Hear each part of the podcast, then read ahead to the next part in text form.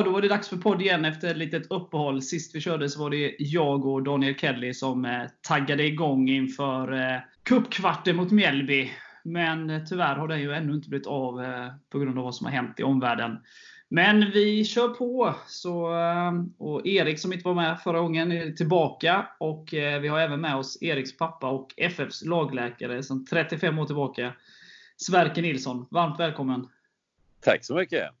Ja, riktigt roligt att ha med dig. Och vi tänkte snacka lite om eh, Sverkers syn. Han har ju varit i klubben länge. Eh, så vi kommer ju snacka om FF och eh, hans roll och alla åren och även såklart det är oundvikligt i dessa tider. Eh, så snacka lite om viruset som sprider sig som en löpeld i vårt land och vår värld.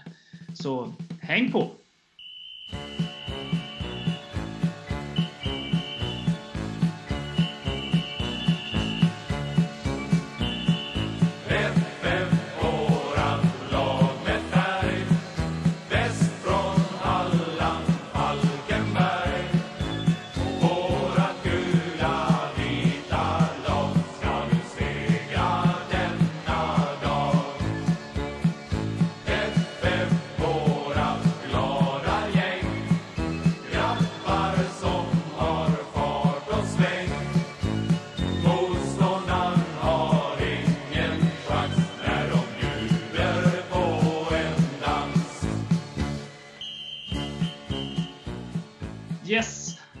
Sverker, 35 år i Falkenbergs FF.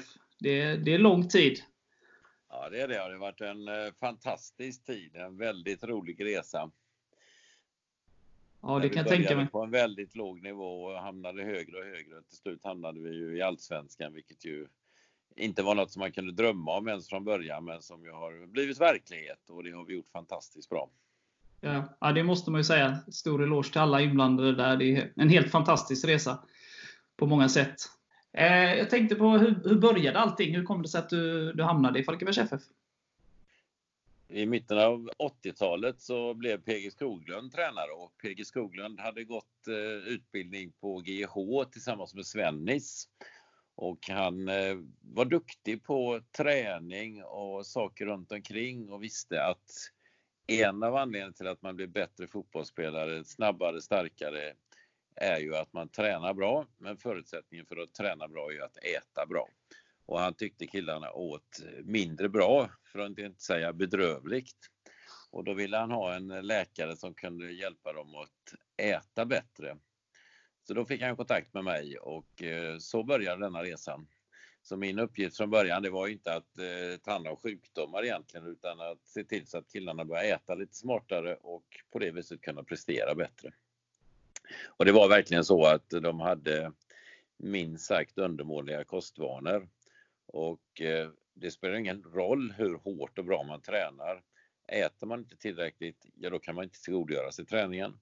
Och det är också väldigt stor risk att få överbelastningsskador.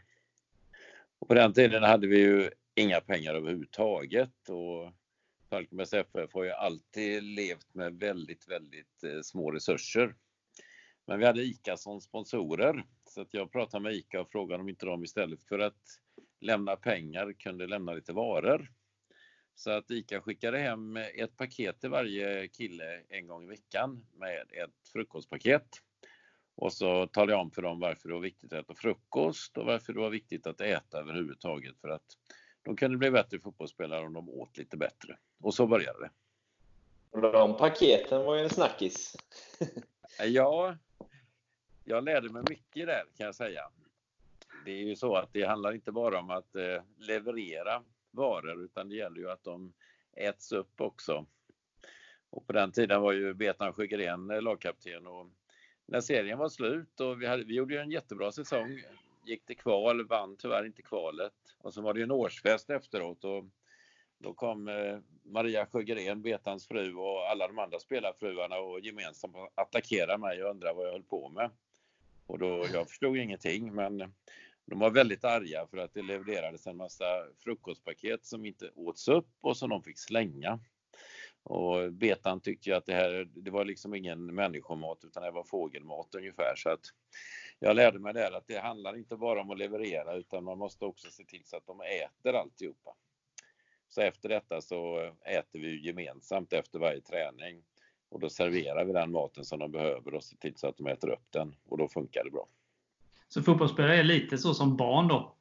De måste... Nej, nej, fotbollsspelare är inte som barn, men fotbollsspelare är ju lagspelare. Det vill säga de gör allting tillsammans.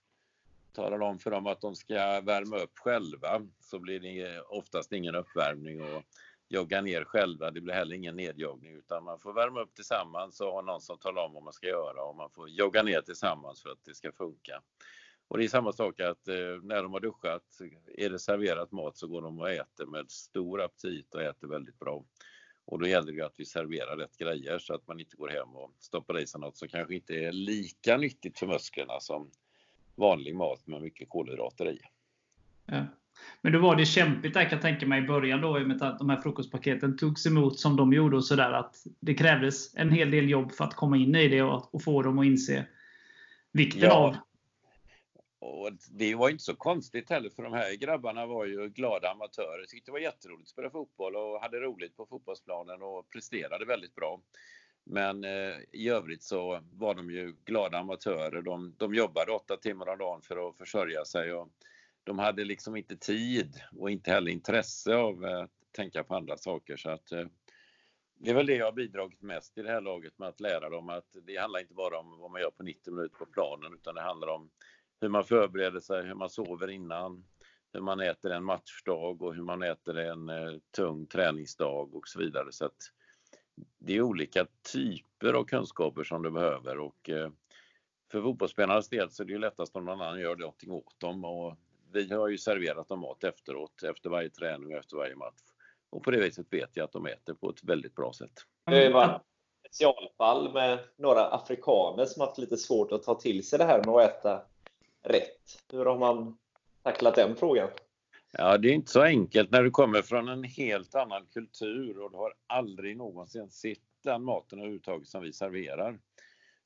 Där blir det ju svårare, men det är också underlättas ju genom att vi äter tillsammans så att man får ge dem speciell utbildning om hur de ska äta. Och i deras fall så gäller det ju att se till så att de äter ordentligt utanför tränings, alltså träningsfria dagar. För att då vet de inte riktigt vad de ska äta. De kan inte gå till en vanlig restaurang och beställa den maten vi beställer, för den har de aldrig sett förut. Så att det har varit lite speciellt och det har vi försökt göra så att eh, några av killarna har tagit hand om de här killarna och ätit med dem gemensamt och lärt sig lite vad de vill ha och hittat ställen som de kunnat äta på också. Så där har vi fått lägga ner speciella resurser. Och det är ju så, så att de som har ätit dåligt genom åren, det är de som hela tiden fått mycket besvär med överbelastningsskador. Överbelastningsskador är onödiga och de kan du förebygga genom att äta rätt. Och det här är liksom inget eh, killfenomen på något sätt. Jag jobbade efter några år med damlandslaget i fotboll och eh, det var samma problem där att det var många av tjejerna som hade långtidsskador. De blev lättare förkylda därför att de åt för dåligt. Och det fanns till och med tjejer i damlandslaget som inte åt frukost. Så att eh, det finns mycket att vinna på att äta på ett smartare och bättre sätt. Ja, ja intressant. Eh, att, att Falkenberg då har gjort en resa rent från 80-talet till vad de är idag, då, från eh, divisioner lägre ner till Allsvenskan, det är det ju inget snack om. Men hur, skulle hur ser du på din resa och din roll, hur den har förändrats från de första stegen med frukostpaket till, till vad vi är idag? Ja, alltså I början så var vi ju en väldigt liten organisation. Vi hade 11 spelare som spelade på planen, så hade vi några reserver, men vi hade ju inte 22 duktiga fotbollsspelare som kunde gå in i ett allsvenskt lag som vi har idag. Vi har, den bredden som vi har nu hade vi absolut inte i början. Och då var det ju jätteviktigt att alla kunde spela hela tiden. Sen hade vi en eh, huvudtränare och en assisterande tränare. Och så var det jag som skötte det medicinska och så hade vi en materialare och en massör. Sen var det ju liksom inte mer runt omkring. Utan eh, vi var ju få personer som gjorde väldigt mycket. Idag är det en helt annan organisation runt omkring. Vi har många fler personer, vi har en annan teknisk eh, utrustning. Vi, kan, vi mäter ju idag varenda steg spelarna tar på planen och på träningen. Vi ser hur många 10 meters ruscher de gör, hur många 30 meters ruscher de gör. Vi ser vilken arbetspuls de har och så vidare. Så att vi, vi får ju exakt reda på vad var och en har gjort på varje träning och varje match. Och utifrån det så kan vi också dimensionera träningen så att har det varit ett par, tre väldigt tuffa pass, ja då får vi ta ett lite lugnare pass. Har det varit vissa spelare som kört lite lugnare på träningen så har man fått speeda upp lite mera. Ja. Det är, svår, det är svårare att maska på träningen idag kan man säga än vad det var förr. Det är ju bra. Då har man koll på, på, på läget. Precis.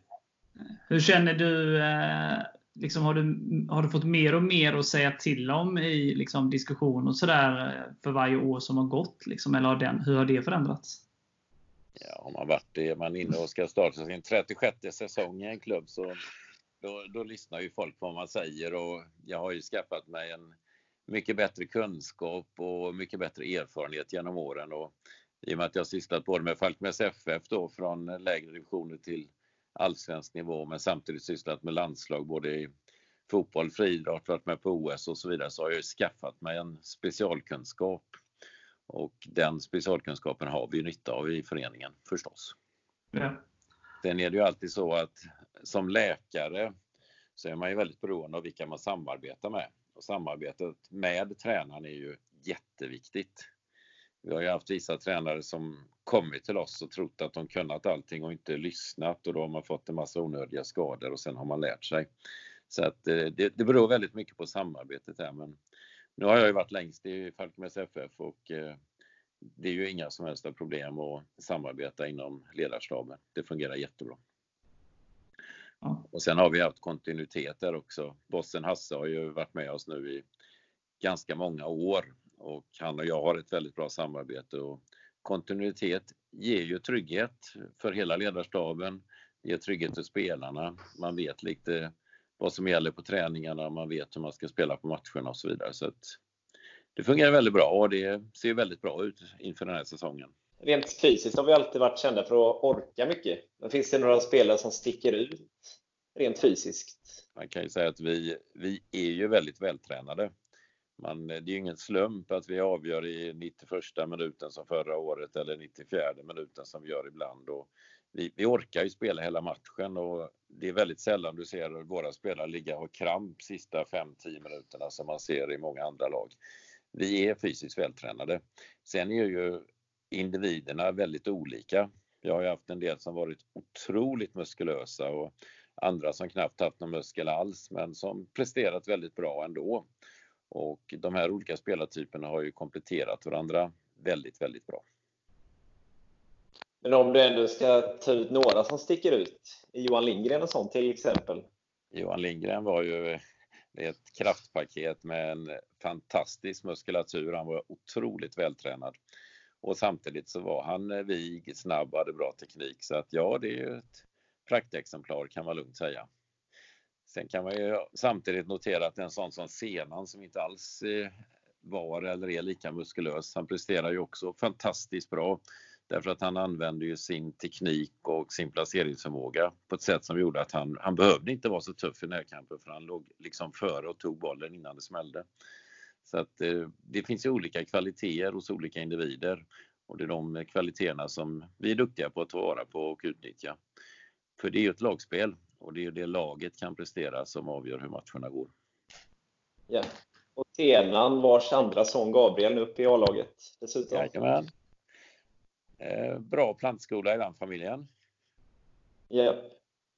Är Sander också en sådan, om du kollar på dagens trupp, som sticker Ja, ut? han, han är otroligt vältränad. Och den styrkan som han har i kroppen och som många andra har är ju en stor tillgång. Du måste kunna springa fort, göra många löpningar, du måste ha en explosivitet och du måste också ha styrka så att du dels vinner närkamperna men dels eh, står emot och orkar gå upp i många luftdueller och, och inte få några skador. Så att det är otroligt viktigt att vara tränad. Och sen är det som så också när vi tittar på våra spelare så när säsongen är slut så drar de iväg på semester och så vidare och alla har ju då med sig ett individuellt träningsprogram. Den ena kanske ska träna snabbhet, den andra kanske ska träna kondition, en del ska träna hoppstyrka och en del ska träna bådstabilitet och en del ska bara lägga på sig muskler, helt sonika. olika. det sista gäller ju nästan alla de unga spelarna. Så när de kommer tillbaka till säsongstarten sen så kanske de har lagt på sig två kilo muskler på de här två månaderna de varit lediga. Och det är något som de har väldigt stor nytta utav sen. Yes.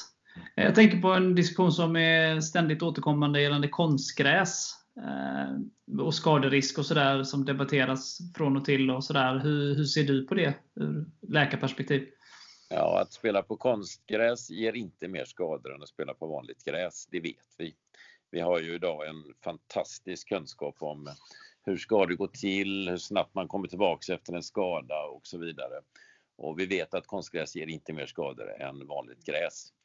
Men samtidigt är det så när du ibland spelar på naturgräs, ibland på konstgräs, då blir det olika typer av belastningar och de här olika belastningarna ger ju känningar och obehag i muskulaturen på olika sätt. Så att eh, det är en nackdel att byta underlag mycket. Sen är det en otrolig skillnad på gräsplaner som ni vet. Ibland kan man ju spela på en eh, stenhård jordmassa, ibland spelar man på en väldigt mjuk, mossig gräsmatta. Och det är samma sak med konstgräs. Det är en otrolig skillnad på olika typer av konstgräs.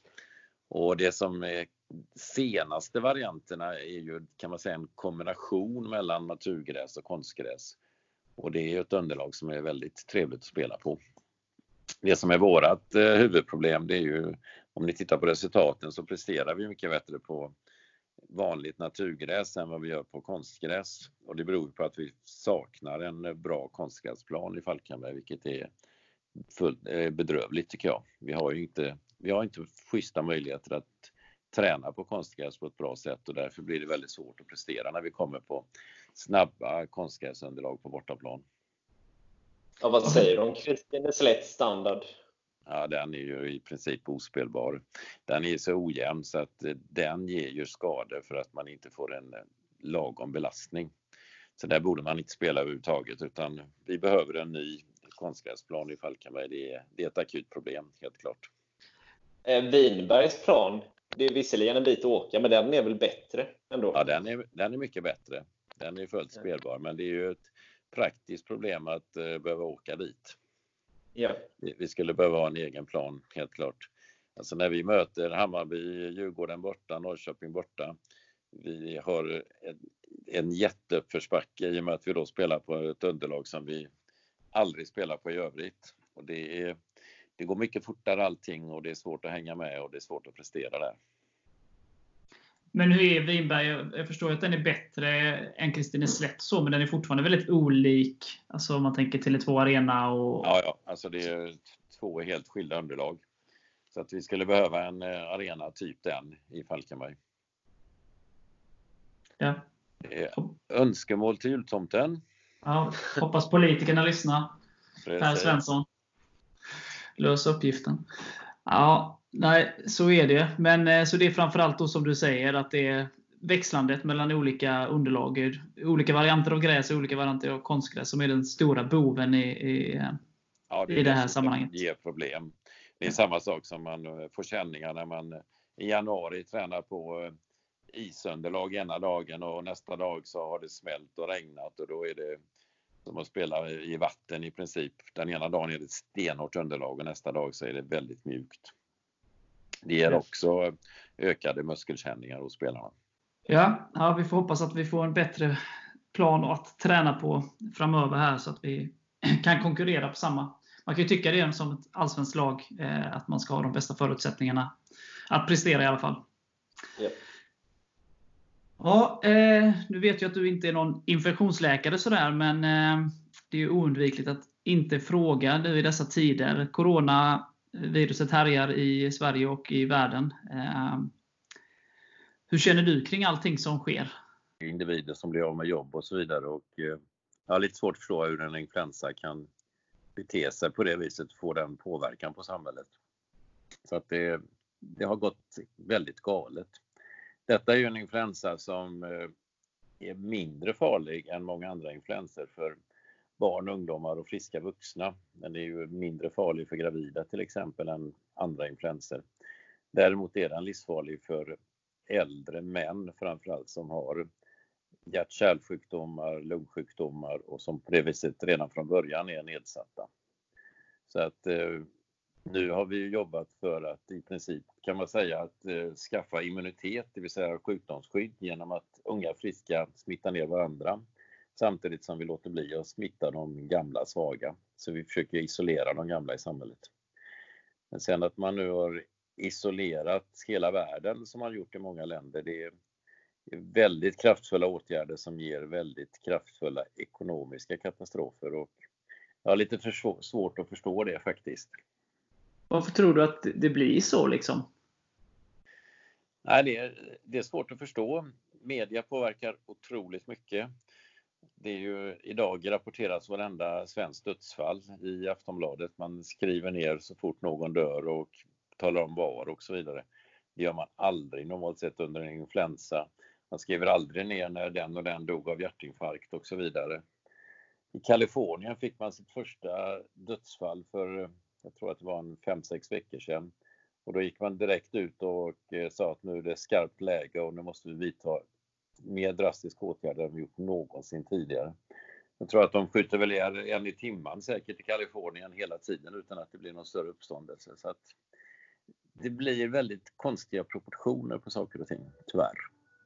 Och jag är väldigt glad att man inte stänger skolorna i Sverige för då hade man ju helt slagit bort eh, alla ekonomiska möjligheter för folk. Och för mm. skolbarn är det alltså inte farligt. Och det är samma sak med våra fotbollsspelare. Blir de smittade av detta så är det ingen livsfarlig infektion för dem. Däremot är det ju väldigt tråkigt för då är de borta från fotbollsspel kanske en tio dagar och då tappar man dels muskelmassa, man tappar kondition och det tar tid innan man kommer tillbaka. Och det är en sak som kommer påverka inför seriestarten. Vi försöker hålla våra spelare friska. Ja. Normalt sett när det är influenser så vaccinerar vi. Jag vaccinerar spelarna varje år för att de inte ska få influensa just för att man inte ska tappa den här träningen som är så otroligt viktig innan seriestarten. Men här har vi inget vaccin och det är en del av problematiken. Men eh, tror du att det liksom, det är ju satt nu att Allsvenskan ska ska dra igång i juni då. Eh, tror du att den eh, tidsplanen är rimlig? Ja, jag tror att Allsvenskan kommer att dra igång i juni, men jag tror inte det kommer vara någon publik i början. För det är ju, nu är vi i slutet av mars och vi har ju fortfarande inte nått alls höjdpunkten på infektionens utbredning här i Halland. Jag skulle tro att det tar ett par, tre veckor till innan vi ser hur många som blir sjuka. Det kommer att bli ökat sjuktal nu varje dag närmaste två, tre veckorna och sen vänder det förhoppningsvis. Men eh, det kommer inte hända mycket i samhället under eh, april och inte under maj heller. Vi kommer ju spela träningsmatcher men jag kan inte tänka mig att det kommer att få vara någon publik på de träningsmatcherna. Nej. Nej. Men jag hoppas att vi kan dra igång serien där i början av juni, men jag är mycket tveksam till om det kommer att få vara någon publik då. Ja, det, det, det är trist det som händer. Det, tyvärr kan man inte göra så mycket men att följa de råd som, som ges någonstans. Absolut. Eh, hur, jag tänker typ om, vi då, eh, om det då drar igång i juni och man ska då köra, köra den här säsongen. Det blir mer komprimerad än vanligt om man vill avsluta den innan årets slut. Eh, hur blir det, den, det upplägget? Jag tänker ur liksom skadesynpunkt och belastning och allt sånt. Det är ju, när du är elitidrottare så är det otroligt viktigt att du tränar väldigt tufft och seriöst. Och samtidigt är det väldigt viktigt att du då, som jag var inne på innan, tillför tillräckligt mycket energi. Och du ska äta på ett visst sätt när du ska träna tung eh, styrketräning på ett visst sätt när du tränar tung kondition.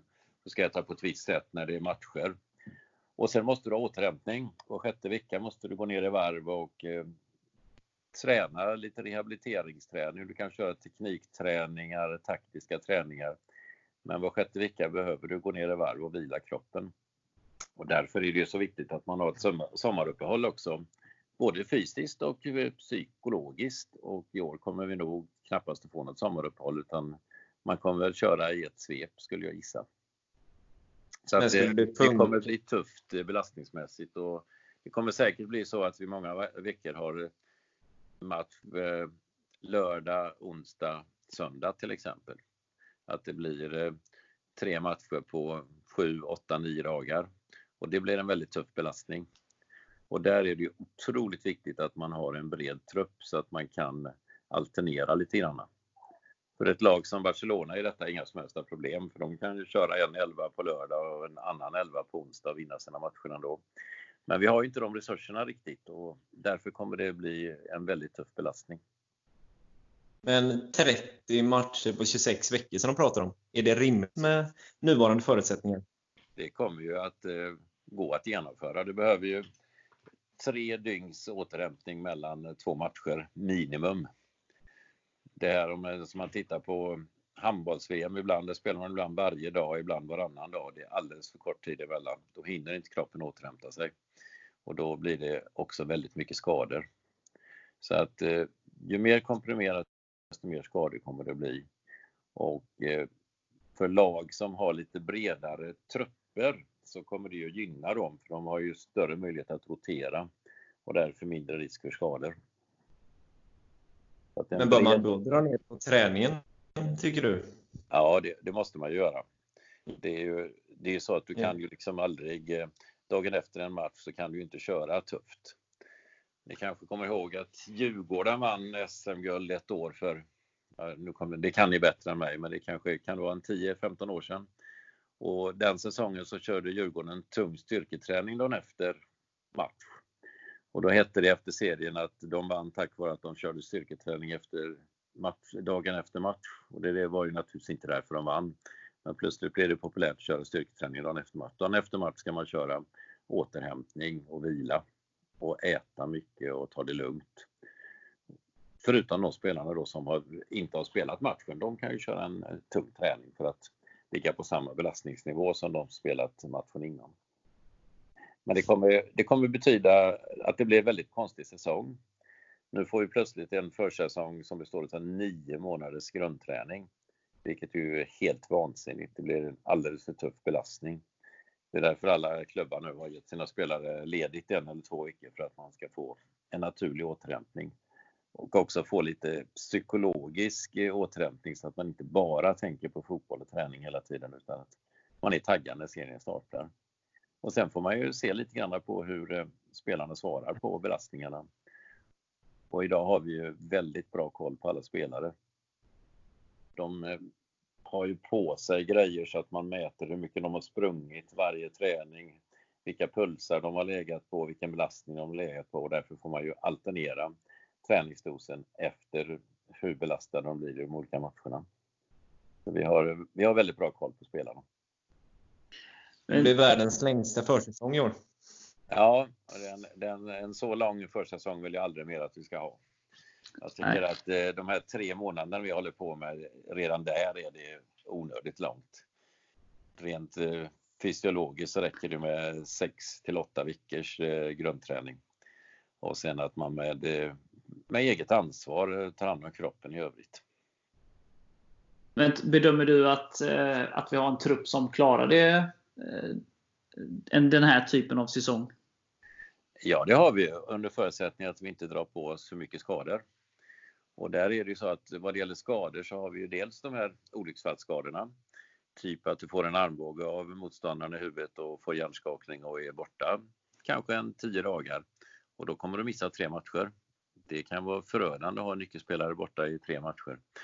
Så att det är viktigt att domarna verkligen tar vara på spelarnas hälsa och stävjar den här typen av brutala övergrepp som ju inte borde få förekomma på planen.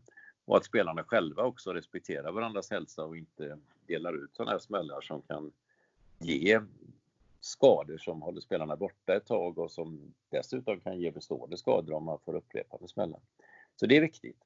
Och sen är det väldigt viktigt att spelarna tar hand om sig nu och verkligen är otroligt noggranna med kosten, noggranna med sömnen och att eh, tränarna dimensionerar belastningen lagom mycket beroende på hur mycket spelarna är belastade i de olika matcherna. Ja. Många har ju, eller supportrar då, man, Ösen är ju långtidsskadad och eh, det här gynnar väl honom då om man ska se något positivt eh, ur det här ja. eländet. Eh. Ja, ja, ja det, detta är jättebra för honom. Han, tanken med honom var ju att han skulle vara ett nyförvärv på hösten, men nu, nu kommer han ju bara missa kanske en månad. Jag skulle kunna tänka mig att han är med ganska tidigt. Hur ser det ut i övrigt? Jag kan ju inte gå in i detalj och sådär, men eh, eh, den fysiska statusen generellt i truppen. Det är många som är borta på grund av småskador och större skador. Nej, nej. De är, alltså, truppen är ju väldigt fräsch och när vi nu hade, vi hade ju ledigt förra veckan och när de var på träningen nu på i måndags så var ju alla med på träningen och de var som som yra kalvar som släpps ut på grönbete. Så att de var väldigt pigga och alerta, så det är roligt. Ja. Sen har vi alltid en sån här trupp spelare som eh, har egna rehabiliteringsprogram vid sidan av fotbollsträningen och det är inte alla som är med 100% på varje träning heller utan det är alltid några som har lite skavanker och de får jobba lite extra med detta för att de till seriestarten ska vara fit for fight. Du har ju snackat mycket om eh, John Schubicki där, eh, att han förra året inte var, ja, kom in sent och så vidare. Håkan har varit inne på det. Och, eh, men eh, många säger att han har liksom verkligen tränat upp sig inför den här säsongen på ett helt annat sätt. Eh, vad är din bedömning kring, kring honom och hans status? Jag sa innan att man, det räcker med 6-8 veckors försäsongsträning. Man behöver inte fem månader som vi hade i år. Men förra året så hade han ju ingen försäsongsträning alls nästan. Han kom ju hit väldigt, väldigt sent på grund av strul med papper och invandrarverk och så vidare. Så att han hade ju nästan ingen grundträning innan serien och därför så var han ju väldigt skadebenägen. Nu har han varit med och eh, tränat hela vägen, vilket ju gör att han kommer visa en helt annan kapacitet på planen i år än man haft tidigare. Ja. Han hade ju lite skadekänning i en match eh, baksida, men den är läkt och han är fräsch nu så att det ser jättebra ut. Ja. De som är oroliga för Kusiter, han fick någon smäll på ryggen eh, där mot Linköping eh, på början av försäsongen. Början av första försäsongen får jag väl säga. Eh, hur ser det ut med honom? Det är inte heller några konstigheter.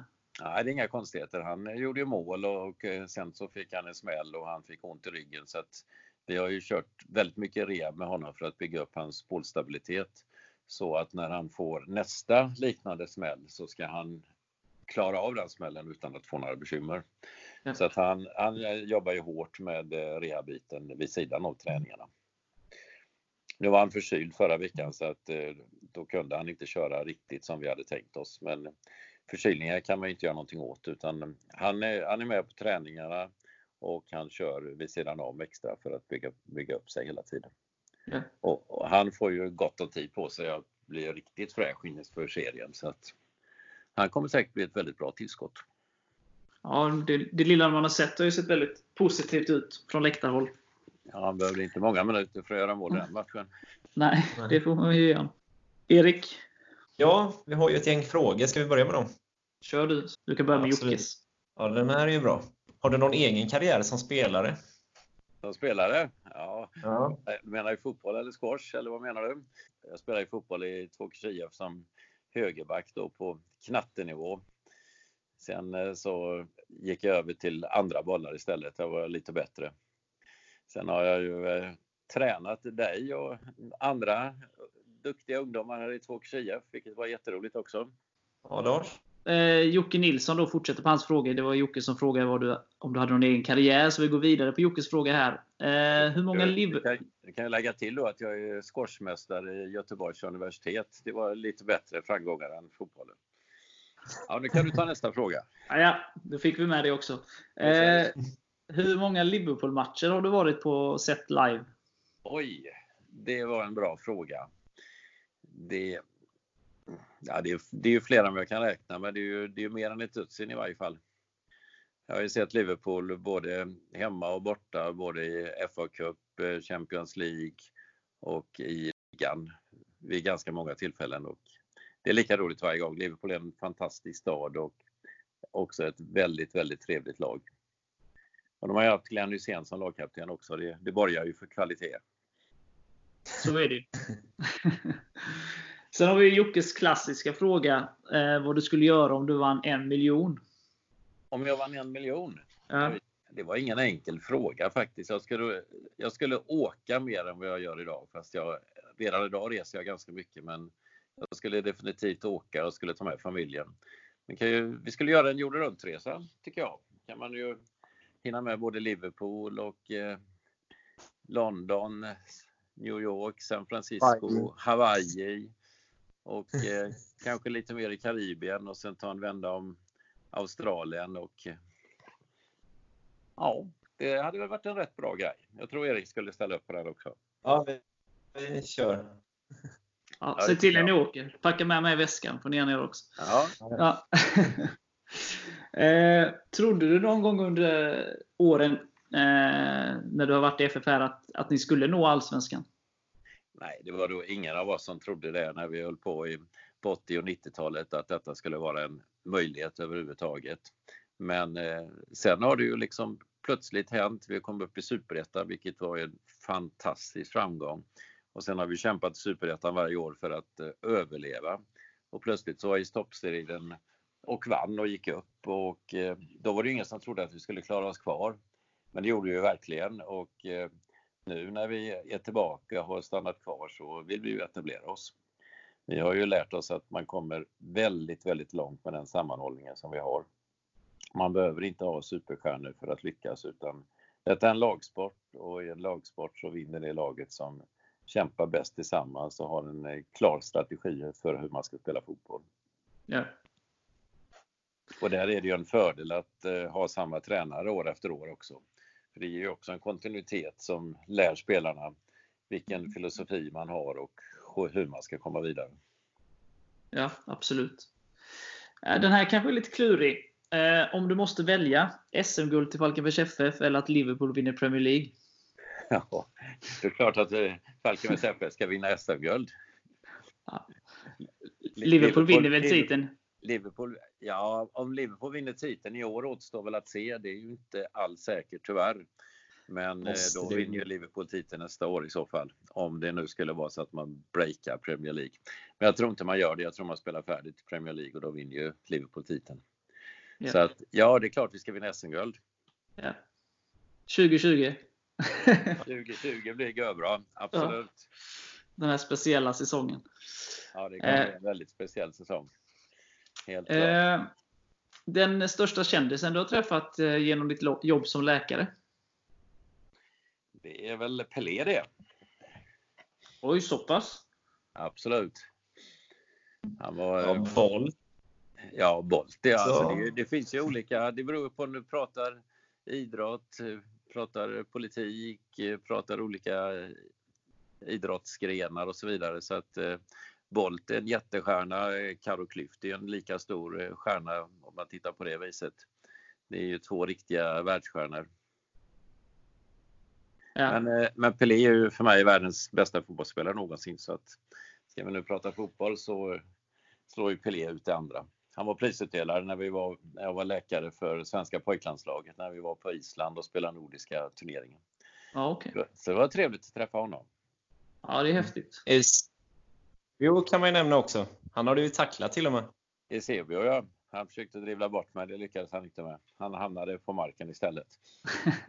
Ändå snodde ju Benfica bucklan efter den ledarmatchen. Ja, fast de förlorade ju, vann ju med 2-1.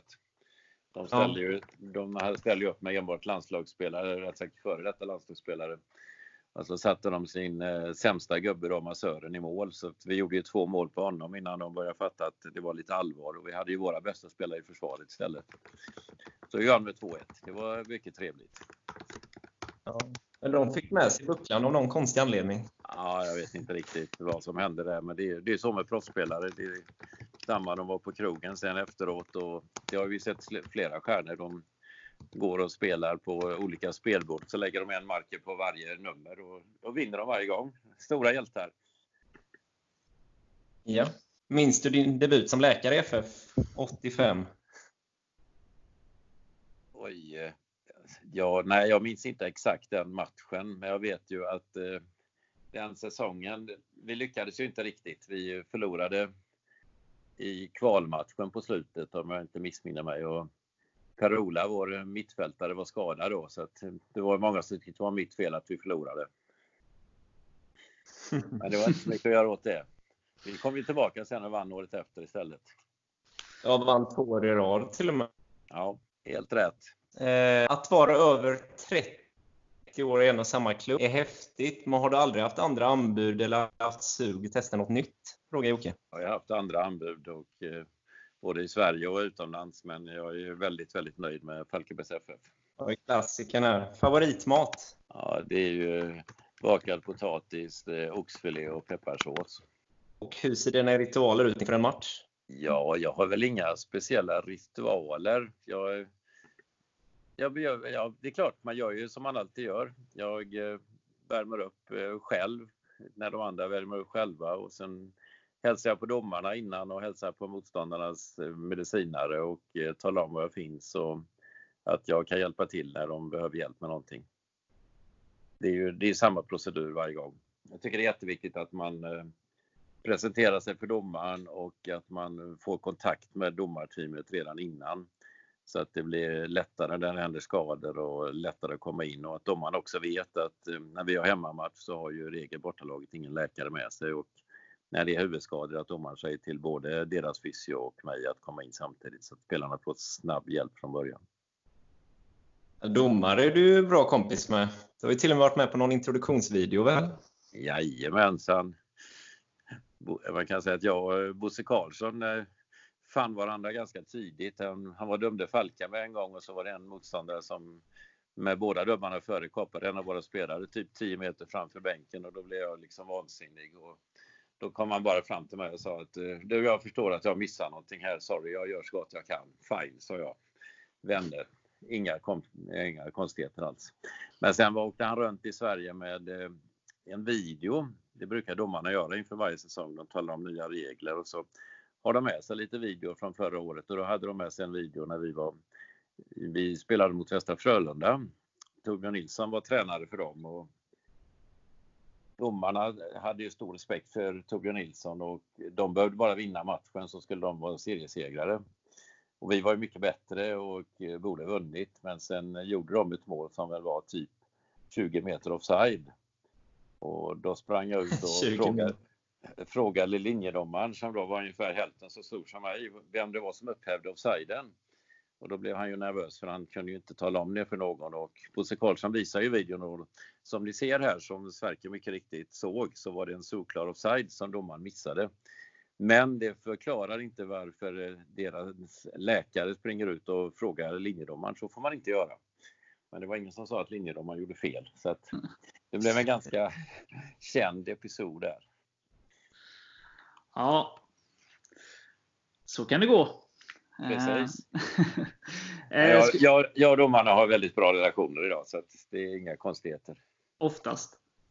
Absolut. Nej, oftast definitivt. Vi, det blir det är rätt skojigt när vi är fotbollsskalan. Nu blir det ingen fotbollsskala i år, men på fotbollsskalan bor alltid vi medicinare och domarna på samma hotell. Och då brukar hustrun tycka det är väldigt märkligt att alla domare kommer fram och hälsar på mig och känner mig så väl, men det gör de. Ja. Ja. Eh, skulle du säga att du är lika stort fotbollsorakel som Erik? Nej, där är Erik bättre. Han har bättre koll på alla spelare i världen än vad jag har. Ja. Det är inte många som slår Erik där kanske? Nej, det är det inte. Det är helt klart. Eh, Han har, han har varit lika duktig alltid. Jag menar, man kan inte gå ut på stan i Göteborg utan att tala om där är han och där är han. Och man känner igen hälften av dem ungefär. ja. Så att, eh, där slår han mig på fingrarna. Definitivt. ja, mig också. Eh, hur skulle du säga att du är under matcherna? Är du nervös eller du- känner du dig lugn? Det beror ju alldeles på vad det är för en match, men eh, nervös är jag ju alltid. Man är ju på helspänn under en match och efter en match så är man ju helt slut för att det tar på nerverna med fotbollsmatcher. För det kan ju hända saker och ting hela tiden. Sen är det ju olika nervspänning i olika sammanhang, men genom åren så har vi ju väldigt ofta varit i knipa väldigt många gånger och behövt vinna sista matchen och avgjort i 94 minuten och så vidare. Så att vi har ju alltid lyckats få framgång i rätt läge. Men det är ju väldigt sällan eh, när det varit tre matcher kvar i serien att vi har varit ett mittenlag som säkrat kontraktet och inte kunnat gå upp. Utan antingen har vi slagits för livet i botten av serien eller har vi slagits för att gå upp. Mm. Det är väldigt sällan Falkenbergs FF spelar en match som inte har någon betydelse för våran del. Hur mådde du där under eh, matchen mot AFC? Slutet förra säsongen, eller sista matchen förra säsongen? Ja, alltså det, man slits ju mellan hopp och förtvivlan hela tiden. Jag menar, vi, först är man ju otroligt besviken att vi inte avgör en minut eh, tidigare än vad vi gör. Och sen avgör vi i, i princip i matchens sista spark. Det, är- det är helt magiskt.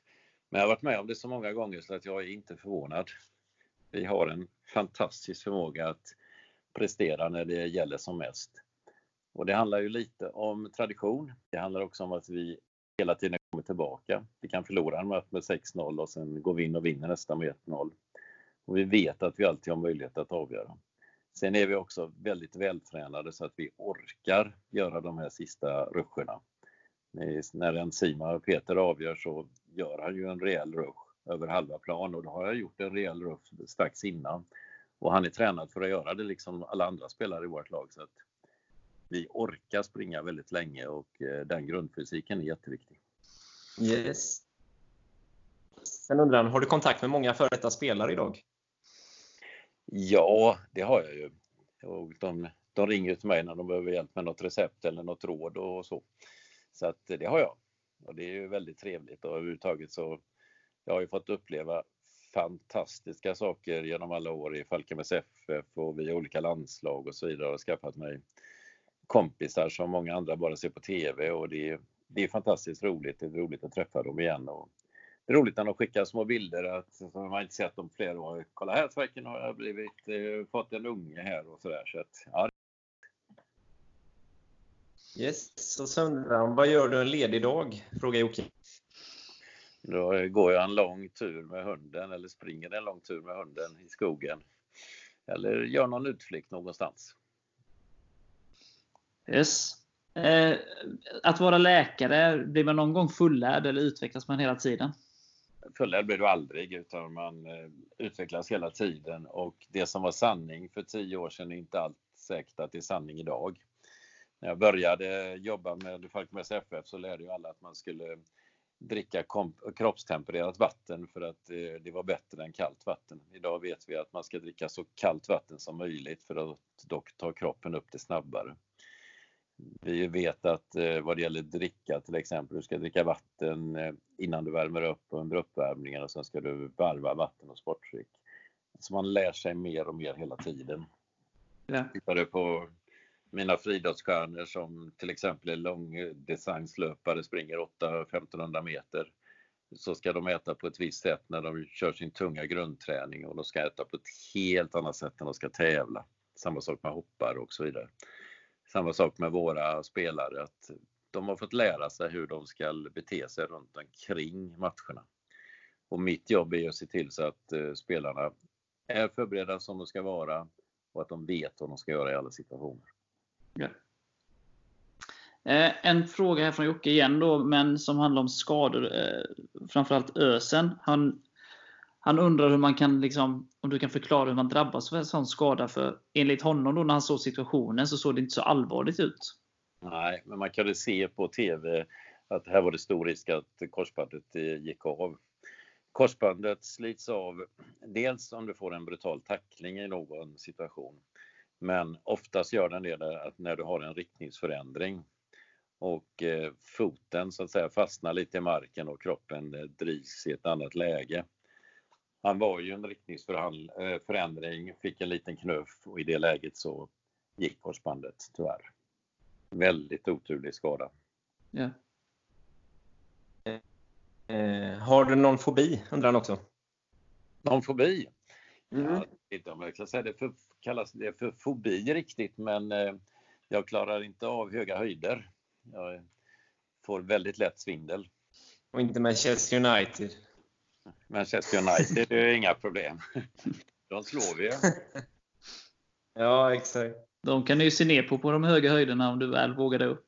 Ja, jag, jag, jag vågar mig upp gör jag. Och klättra upp kan jag göra, men jag kan inte se ner. Det, då börjar det snurra. Vi var ju i Mexiko och klättrade upp för ett Maya-tempel och eh, det grejade jag. Och sen när jag skulle klättra ner så klä, eh, tittade jag upp hela tiden. Men så krävde ju barnen att jag skulle titta ner och, för att de skulle ta kort. Och då får jag svindel. Så då, Ja. sen fick jag sitta ner och vila lite innan jag kunde fortsätta. Men då- Erik, du inte tvinga honom att titta ner. Han skulle ju ha Ja, fullt du- då, vet du. Ja, det är sant. Men Viktigt. då känns inte jag va? Ja, du var kanske uppe ovanför mig till och med. Det var någon av barnen. Ja. Jag ska inte säga vem. Nej, vi hänger inte ut dem Ja. mer än så. Nej. Eh, Jocke, sista fråga här. Hur noga var det, vi har varit inne på det lite, men eh, hur, hur noga var det med träning och kost på 80-talet jämfört med idag? Alltså det var ju på 80-talet som jag började med Falkenbergs FF. Jag försökte lära dem saker och ting. Och de hade väldigt, väldigt mycket att lära. Och sen jobbade jag med damlandslaget och det var likadant där. Vi hade landslagsstjärnor som inte åt frukost där också. Så att jag har ju försökt lära fotbollsspelarna att äta ordentligt och det har ju gjort att de förbättrar sin prestationsförmåga väldigt mycket och minskar ju skadorna otroligt mycket. Vi hade mycket mer överbelastningsskador förut än vad vi har idag. Trots att det är en mycket tuffare belastning på spelarna idag. Och där eh, en, del av orsakerna till det, den framgången, det är ju att de äter mycket bättre. En annan eh, framgångsfaktor är ju att spelarna har lärt sig också att återhämta sig. De lär sig sömnens betydelse och tränarna lär sig att eh, matcha spelarna lagom hårt hela tiden så att det blir återhämtning. Sen har vi ju en jättefördel idag att eh, spelarna, de flesta spelarna jobbar inte utan de är ju proffs. De kan träna två gånger om dagen, sen kan de gå och vila däremellan. På 80 och 90-talet så jobbade ju spelarna plus att de spelade. Och då hade de inte rätt tid för att äta på rätt sätt inför träningarna. De kom ofta direkt från eh, jobbet inspringande på med skorna ut och spela och kanske inte hade ätit sedan lunch. De hade inte hunnit, de skulle jobba hela tiden. Och en del behövde jobba efter träningen också för att eh, få ihop pengar så att de kunde överleva. Och på det viset så hade de inte samma förutsättningar då som de har idag. Det är mycket, mycket, mycket lättare för ett proffslag att sköta allting proffsigt än för ett amatörlag förstås. Ja.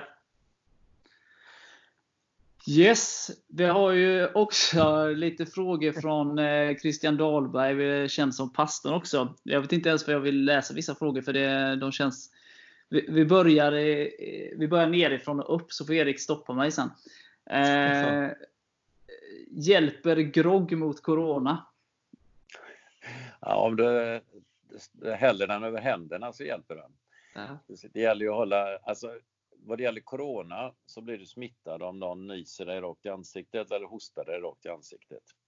Eller om du själv tar i någonting som innehåller smitta. Typ om eh, en coronasmittad hostar sig själv i handen, du hälsar på vederbörande och sen stoppar du fingrarna i näsan. Då överför du smittan. Men du måste alltså överföra smittan på detta viset. Du blir inte smittad om eh, du går genom ett rum där det sitter några som är coronasmittade utan du måste utsätta dig för droppsmitta. Så att om du tar groggen och häller över händerna och rengör händerna så funkar det jättebra. Men det är enklare att ta vanligt tvål och vatten och tvätta sig ordentligt. Och använder groggen till det den ska. Exakt. Ja. Eh, nu är det ju med mina uttal här, men tror du att Anders Tegnell skulle vara bättre som ytterback än som statsepidemiolog? Ja, ursäkta uttalet, men du förstår vad jag menar. Jag tycker han är en fantastiskt duktig statsepidemiolog så att, eh, det tror jag inte. Men jag vet inte hur duktig han är i fotboll faktiskt. Nej. Men han har skött sitt jobb väldigt bra.